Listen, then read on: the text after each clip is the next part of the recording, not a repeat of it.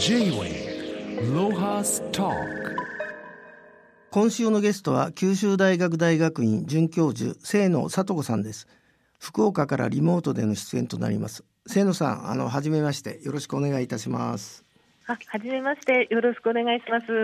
清野さんは、えー神奈川県逗子市出身東京大学を卒業後教養学部勤務を経て2010年より九州大学大学院で海洋生物学海岸環境保全学生態工学などを専門に現地調査に基づいて経済や民族学なども含めた海岸研究に取り組んでいらっしゃいます。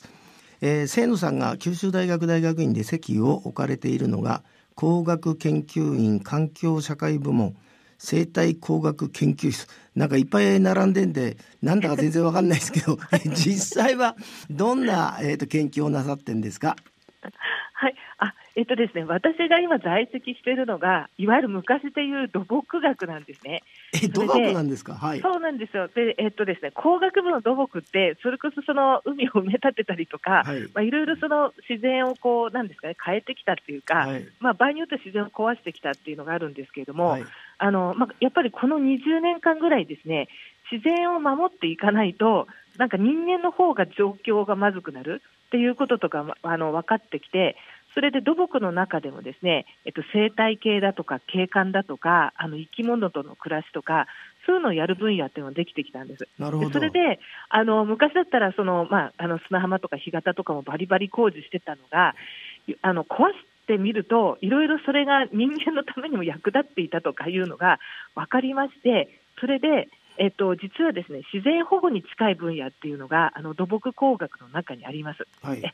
それで私のあの、まあ、勤めてるところがあのいわゆるその工学部の土木工学科っていうところで環境社会とかあとその自分の研究室の名前生態工学っていう、まあ、その生態学と工学を合わせたようなあのそういう分野になるんです。ちょっとこうなんかその開発する人が大半の中であの自然を守ろうとかあの景観を守ろうという立場なんであの若干 アウェーなんですど、まあ、あのやっぱり新しいあの領域が始まってきてるっていうところかと思います。なるほど。あの非常によくわかりました。土木工学の中の SDGs にちゃんと軸足を置いた部門を、えー新しく、えー研究なさってると。はい、そそういうことですね。す。はい。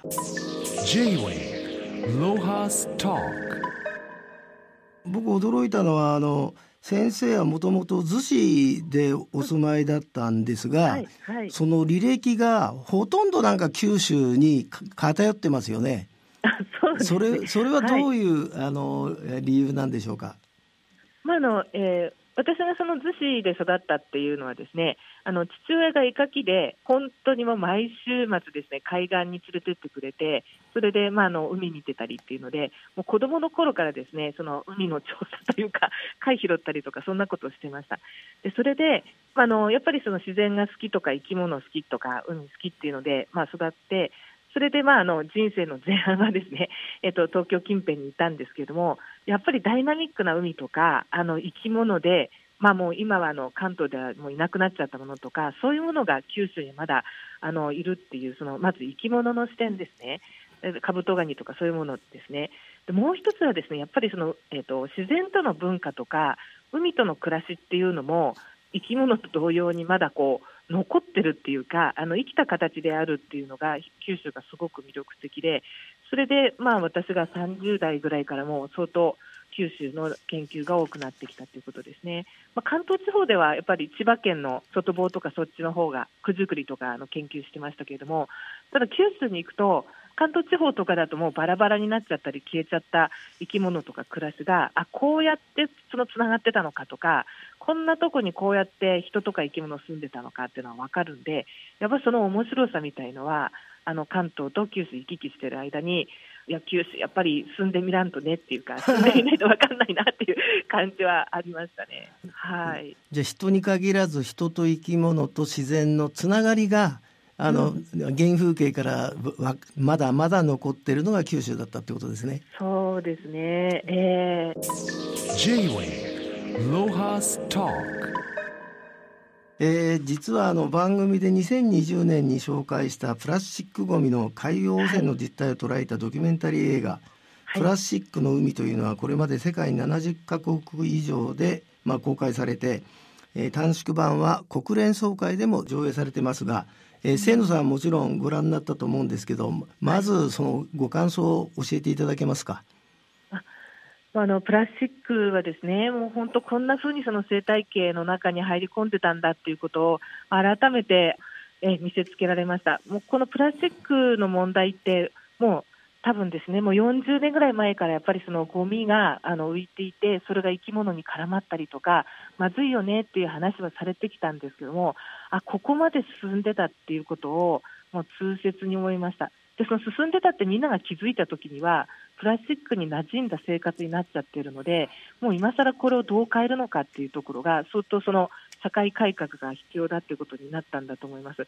でそれとですねやっぱりあの人間以外の生き物にですねこれだけやっぱりその迷惑をかけてしまっているということがまあ、自分はその生き物好きですけどそれ以外の人がこんなにその心を痛めてくれてるっていうこともある意味驚きました。多くの,、ね、あの人の心をこう揺さぶっていてもう子供から大人までそか世界中の人がこう何かしなきゃっていうふうな映像を作っていただいたので、えっと、その映像によるそのなんか訴え方っていうのも改めてなんかこうなんですかね、が学者とかもね、調べるだけであんまり何もできてないようなところがあるので、そんなことも含めて、あのいろんな思いがこう行き来したえ映像でした。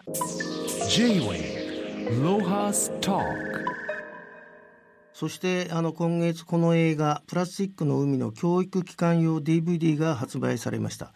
えー、利用できるのは学校と図書館のみですが100分版と22分版の日本語字幕と22分の短縮版の日本語吹き替え版も、えー、収録されています。今回この映画「プラスチックの海」の学校用 DVD の発売を記念して明日1月19日水曜日夜7時からオンラインによる上映とシンポジウムがあります、えー、清野さんも出演されるということで、えー、どんなお話をされる予定でしょう？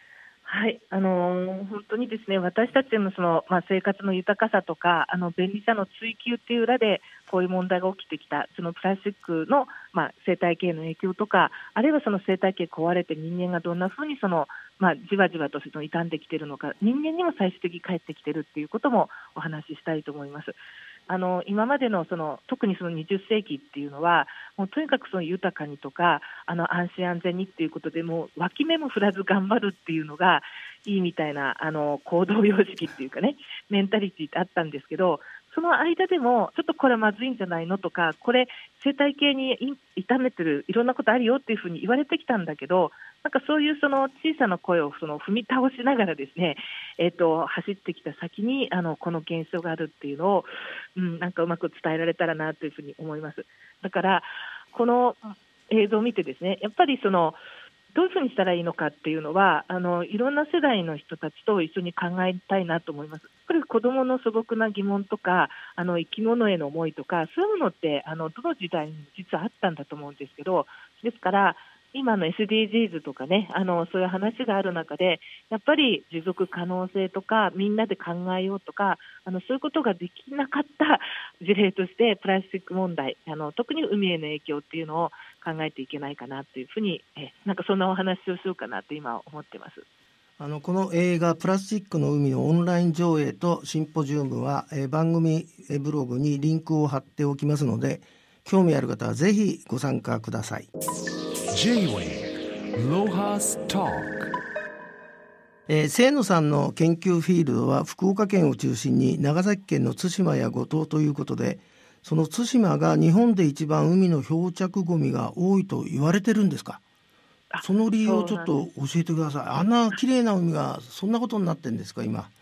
そうなんです。だからあの対馬はですねえっと綺麗でそしてそのイカやマグロとかね豊かな海っていうのがこれがまたあの逆転してですね豊かな海っていうこと自体は結構そのいろんなあの魚が集中する。でそれはあの海の流れも集中する。するとえっと東シナ海っていうところで、えー、まあその各国の経済発展でゴミがたくさんこうあの浮いてるとですねそれが対馬海峡っていう狭いところに集中してきたときにそこにですねやっぱりその漂着してしまうということなんですね。例えばですね、あの皆さんあの、洗面所にお水をためて、まあ、手洗ったりすると、そのあぶくがですね、水を抜いたときに、そのヘリにベターってくっつくのって観察したことあると思うんですよ。はい、でこれと同じ現象で、やっぱりその一種のその海の排水溝みたいになっちゃって、たくさんゴミが浮いてるところが、あの狭いところに海の流れが集中するその周りにですね海岸だとかがあると、まあ、そこにへばりついたりあのそういうことになるわけですね。でさらに冬のですねあの季節風があるんですけど、えー、九州の方はですね大陸からのあの季節風っていうのがもう冬になるとあの、えー、北風でビュービュー吹いてくるんですね。でそれがその吹き寄せちゃうんです。だから、えっと、海を流れてるものが北風に乗って、今度その、まあ、日本列島の方に吹き寄せちゃうってことがあるんですね。であのお話に出てた対馬は、まさに対馬海峡っていうところの、えっと、ど真ん中にある島です。でそして対馬暖流っていうあの東シナ海から流れてくる海流がもうあの洗ってるんですね、っていうか流れ落ちてるんですね、まあ、集中してきちゃうので、それで対馬とか、あるいはその福岡、長崎あたりがあのゴミがひどい場所になってしまうということです。だから海流とか風とか地形とか、あのそれが、まあ、の原因になってしまってるということですね。あのそのゴミですけど一体誰がどうやってあの処理したりしてんですか今現在？これはですねあの社会の制度上漂着されちゃった側が始末するっていうふうになってるんです、はい、でこれって江戸時代ぐらいにですよ、はい、あのいろんなはあのものを運んでた船が座礁して、それをこう、はい、まあ、荷物とか拾ってあげたっていうような時代にできた仕組みのまま、はい、えー、と100年以上経ってまして、結局、その海ごみって誰が出したか分かんないから、漂着されちゃった側が片付けるしかないっていう、そのちょっと泣き寝入りに近いような あの状況なんですね。でその対馬の場合はあの年間にですねやっぱり6万トン近いそのゴミが来ちゃってるっていうことが言われていてでそれを、えっと、片付けるのにですねやっぱりその億単位のお金あの3億円近いあの単位のお金で一生懸命拾ったりとかあの埋め立てたりとか運んだりとかしてるんですけどもそれでもですねあの全然間に合わないんです。つまり毎年億単位のお金、えっと、これもですね税金をかけて回収するんですけれども、えー、それがもう毎年やっても全然終わらないままもう十数年ですよね、もうあのゴミあの、まあ、その規模でお金をかけてるのは十数年ですけど、えー、もっとそのゴミ自体はですねやっぱり20年近くあのこういった感じで、ドカンドカンあの漂着してきちゃうんですよね。なんかあれですね、九州ってあの水害とか災害が多いと思ったけど、うん、ここれも一種の大変な災害ですね。あそうなんですよ、このですねやっぱりその九州に私も関東から移住して、びっくりしたのは、やっぱね、精神的にこうタフっていうか、タフじゃないとこう住めないし、あの励まし合ってるしっていうことで、やっぱりあの、なんですかね、あの水害が多いとか地震とかですね、それからそういうものが突発的に起こったり、あるいは毎年に起こるっていうことのほかに、海ごみみたいなものの、やってもやっても、また元通りになるみたいな、あのそういうものがですね、あっても、もうなんかめげずになんとかこう対応しようとしてるっていうところですね。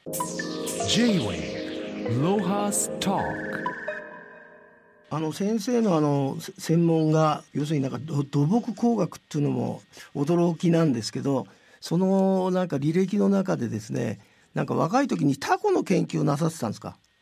そうですね、あのタコ、え、あのタコの研究してました。はい。まあ、あの一般の人にとってはタコとイカは同じぐらいの関心度なんですけど、はい、先生の資料の中によるとタコとイカはお前たち違うぞ、タコのが偉いんだって感じなんですけど、もうちょっとかタコとイカの差を語っていただけますか？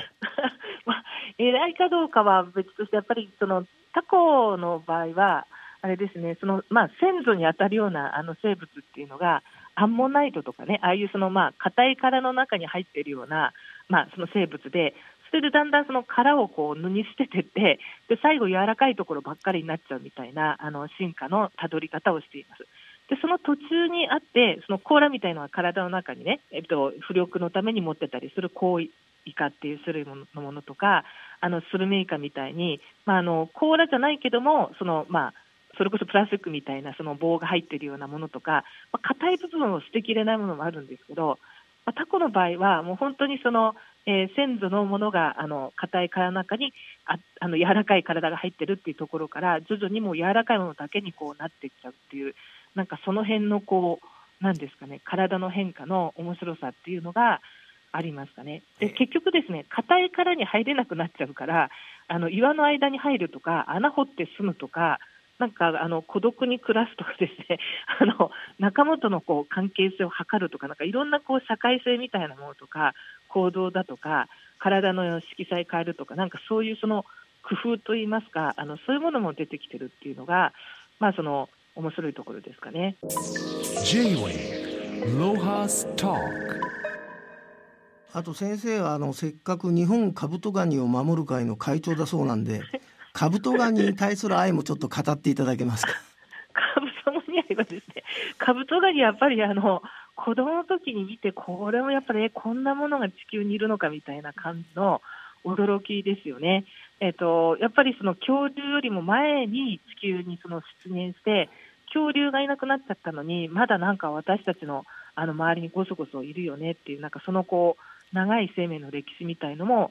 驚きでした。だから生きている化石っていう点でもあの興味深いし、それがこんな形をしてるっていうのもあの面白いかなということですね。一つ一つのやっぱそのパーツとかも見てみると、あこんな風にその体の工夫ができてきていて、まあ、何億年っていう単位で別に変えなくてもいいからあの生きてる化石っていう風になってるんだなってことです。でもう一つはですね、えっと今でこそやはりその私たちの人類生きてるこの時代がすごく異常な時代で、えっと、人類っていう生物によってこんなにその、えっと、環境が変わったり自分たち自体の生存も危うくしてるっていうことが議論されていて、えー地球の歴史の中でも新しい時代っていうふうに言われてますけどカブトガニのその保護の歴史の中ではあの今のような、ね、あの話っていうのが今からもう半世紀以上前から語られてきました。だからもう今はもうあの生きていたら100歳を超えるような方々がですね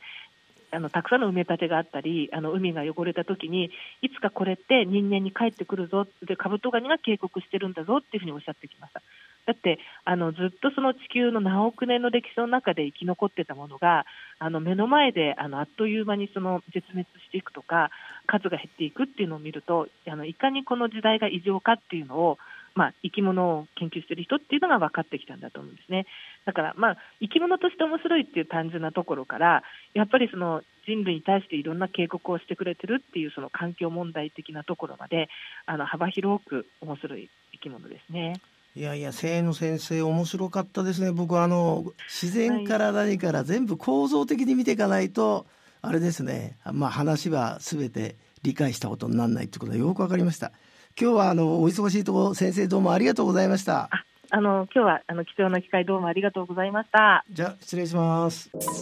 J-Way Lohas Talk